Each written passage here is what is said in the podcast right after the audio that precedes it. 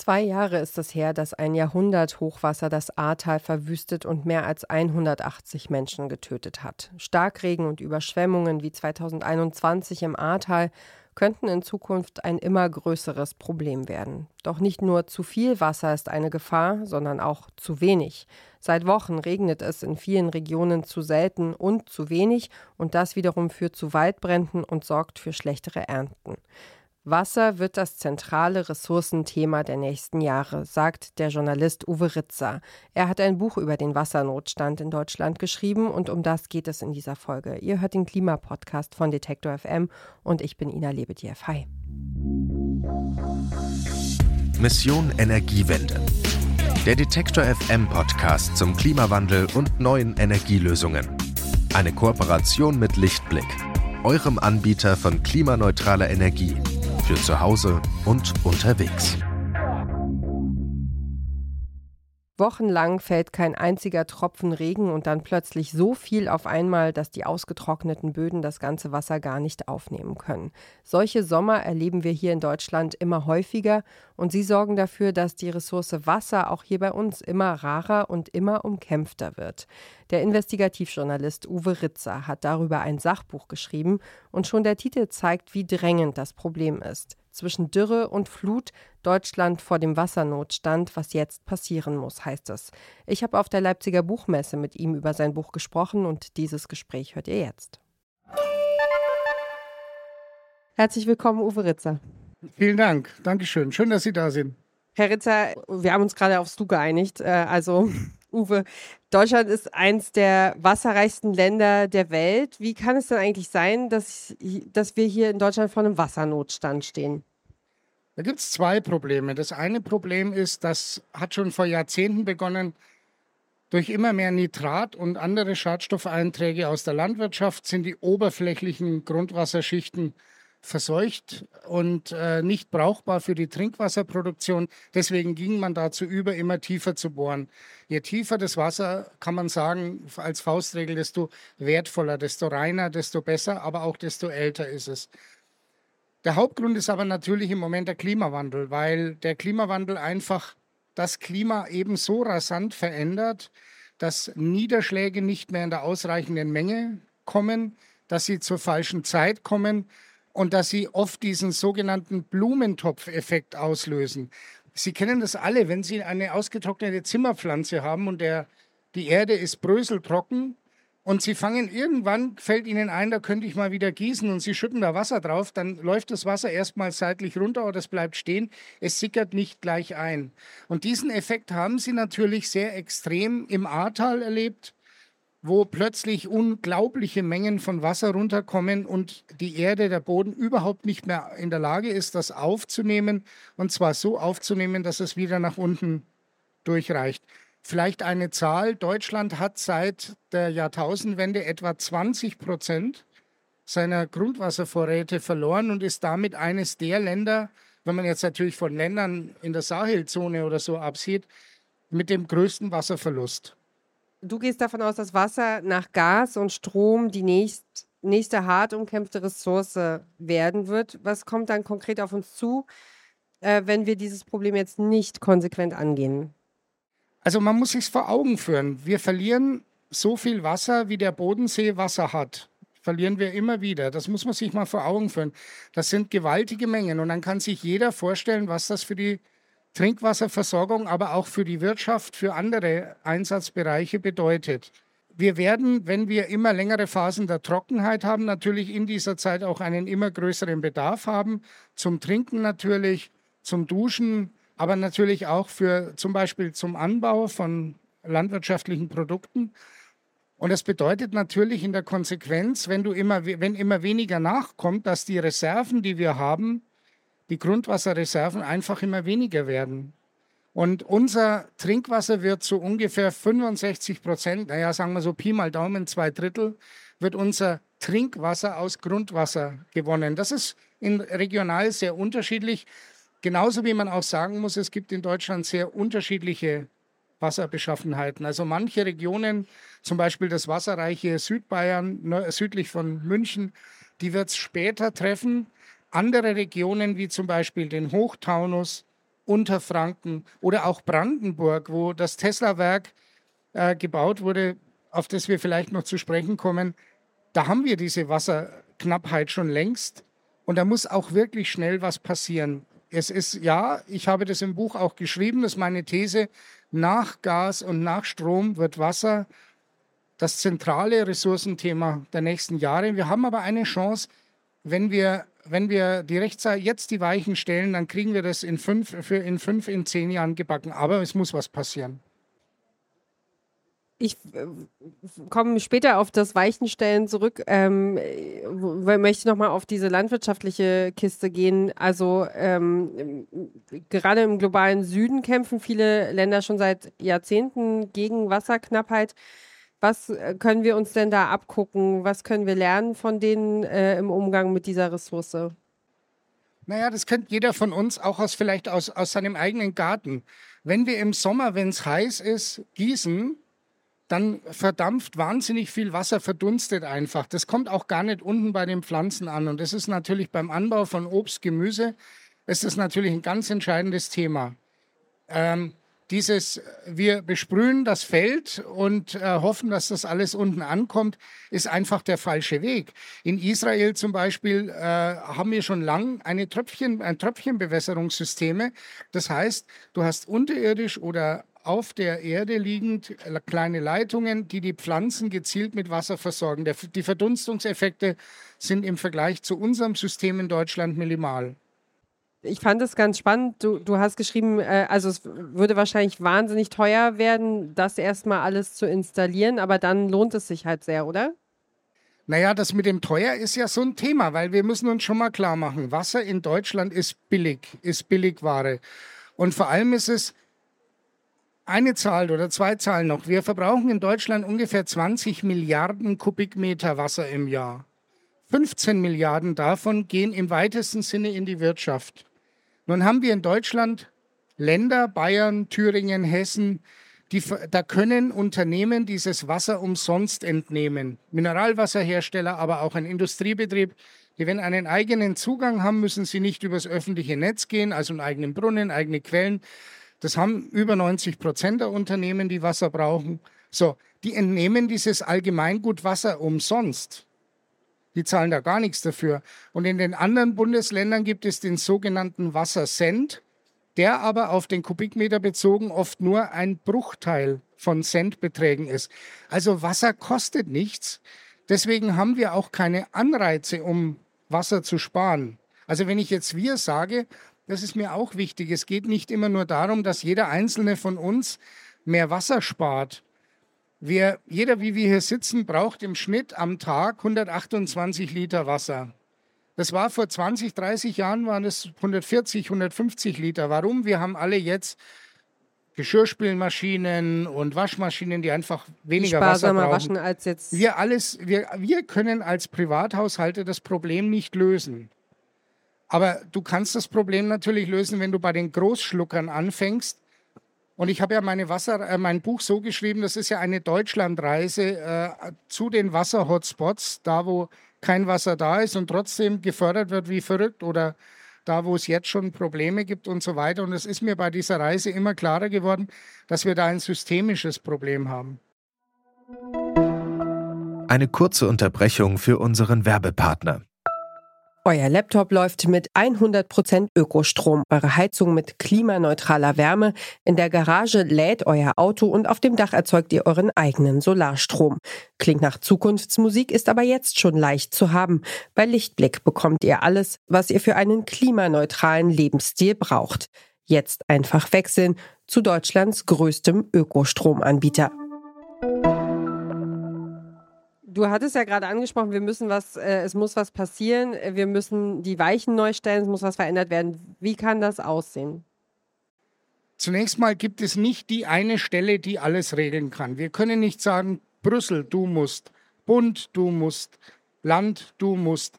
Es muss letztendlich auf allen Ebenen etwas passieren.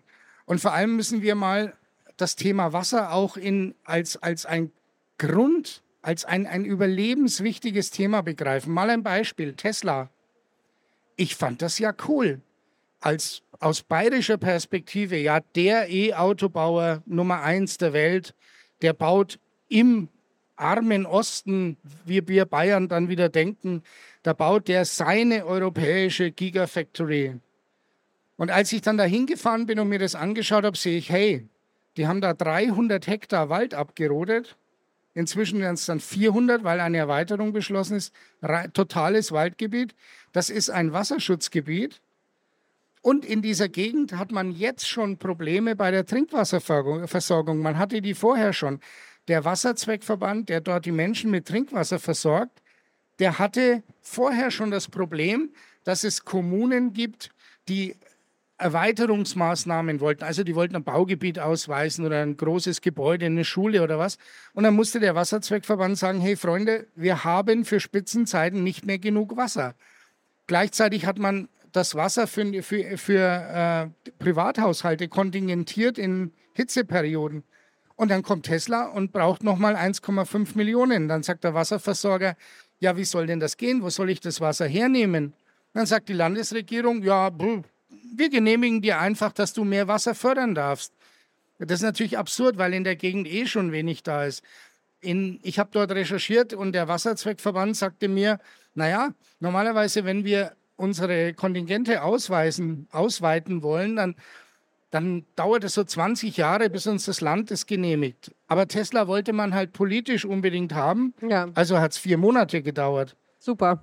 Ja, man kann ja nichts dagegen haben, wenn unsere Behörden schnell funktionieren. Aber in dem Fall ist natürlich der Rechtsstaat schon an seine Grenzen gekommen. Aber oder bis an die Grenzen gedehnt worden. Aber vor allem wassertechnisch ist es einfach der falsche Standort. Es tut mir leid, es geht nicht. Ich kann nicht einen solchen Großschlucker in eine Ecke bauen, wo ich sowieso schon Probleme habe und dann auch noch ins Trinkwasserschutzgebiet. Bei aller, bei aller Liebe zum E-Autobauer. Aber umkehren werden sie es halt nicht, ne? Diese, Entschei diese, Entscheidungen umkehren werden sie natürlich nicht. Nein, das ist auch durch die Entscheidung, weil ja. das Werk steht, mehr oder weniger, und wird jetzt halt immer weiter ausgebaut und es wird auch in den nächsten Jahren immer mehr Wasser brauchen, das eigentlich gar nicht mehr da ist. Du forderst auch, dass äh, Privathaushalte und die Menschen äh, in Deutschland quasi zuerst versorgt werden müssen.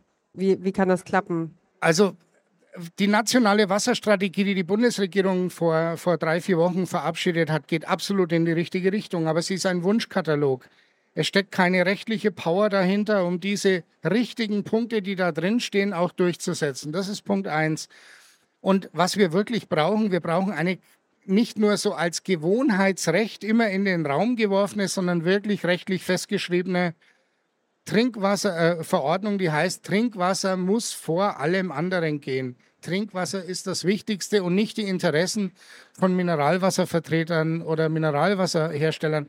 Beispiel in Bayern hat man jetzt allen Ernstes, gab es eine Initiative der beiden Staatsregierungsparteien, die wollten allen Ernstes im Landesentwicklungsprogramm Mineralwasserhersteller und andere Getränkehersteller gleichsetzen mit der öffentlichen Trinkwasserversorgung. Dann gab es einen Aufschrei und dann hat der Söder sinnvollerweise, weil er ja heuer noch eine Landtagswahl hat, das Ganze wieder einkassiert und hat gesagt, nee, nee, machen wir jetzt doch nicht.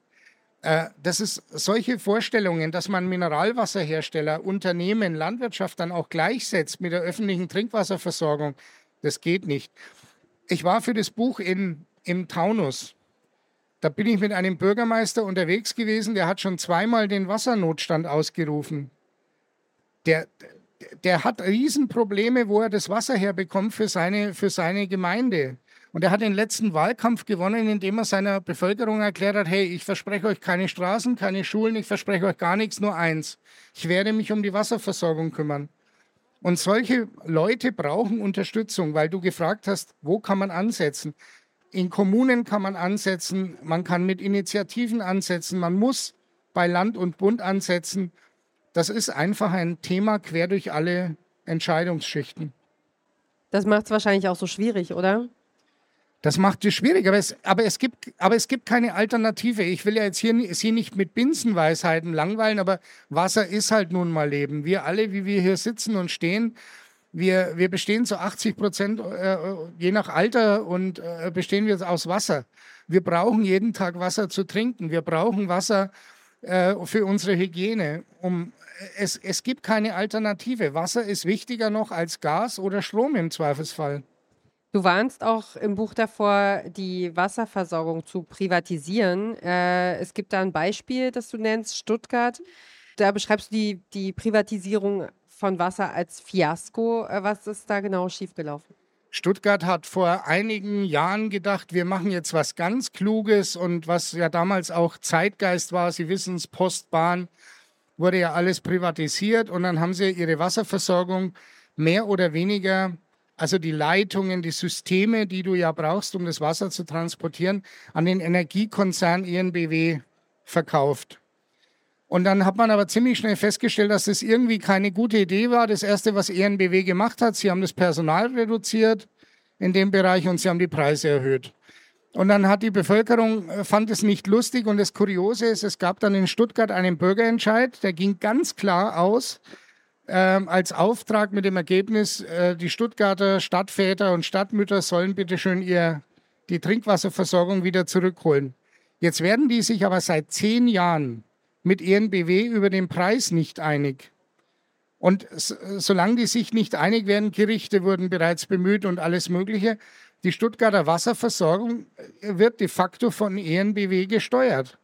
Und ENBW macht natürlich jetzt das, was ich eben befürchte, dass wenn wir nichts tun, immer häufiger passieren wird. In der Wirtschaft gibt es halt nun mal dieses, diesen Grundsatz, je knapper ein Gut wird, desto begehrlicher wird es und desto teurer wird es.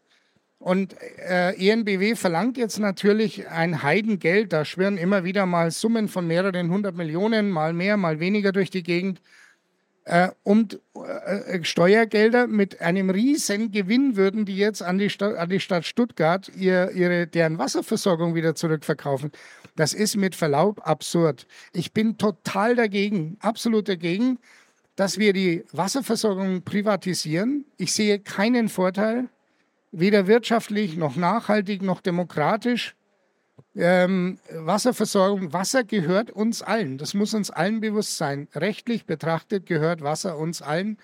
Und es ist ein Allgemeingut und es darf nicht äh, privat in private Hände fallen. So einfach ist es. Du hast erzählt, du bist rumgereist, du hast viele, viele Orte gesehen, viele Menschen gesprochen. Ähm, du hast ja auch schon äh, mehrere andere Bücher zu ganz unterschiedlichen politischen Themen äh, geschrieben. Wie, wie war dieses Projekt? Ähm, wie war das für dich, das Schreiben? Äh, hat dich irgendwas überrascht oder fandst du irgendwas besonders beeindruckend?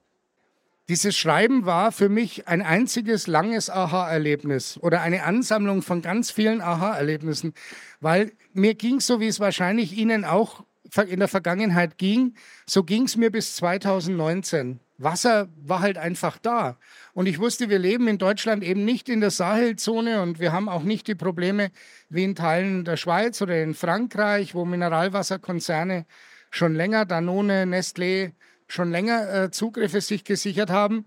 Und dann gab es 2019 im Altmühltal folgenden Fall. Die Firma Altmühltaler, die bei Aldi, bei Penny, bei Rewe und so weiter ihr Mineralwasser verkauft, einer der größten deutschen Mineralwasserkonzerne, wollte sein Entnahmekontingent mehr als verdoppeln und hat entsprechende Probebohrungen und Anträge gestellt bei den Behörden und hat das mit Kommunalpolitikern und mit den Behörden ausgemauschelt die Öffentlichkeit sollte erst informiert werden, wenn dieser Deal unter Dach und Fach ist. Und mir wurde der gesteckt äh, von jemandem, der gesagt, der involviert war und der gesagt hat, das kann man so nicht machen, man kann so mit Wasser nicht umgehen.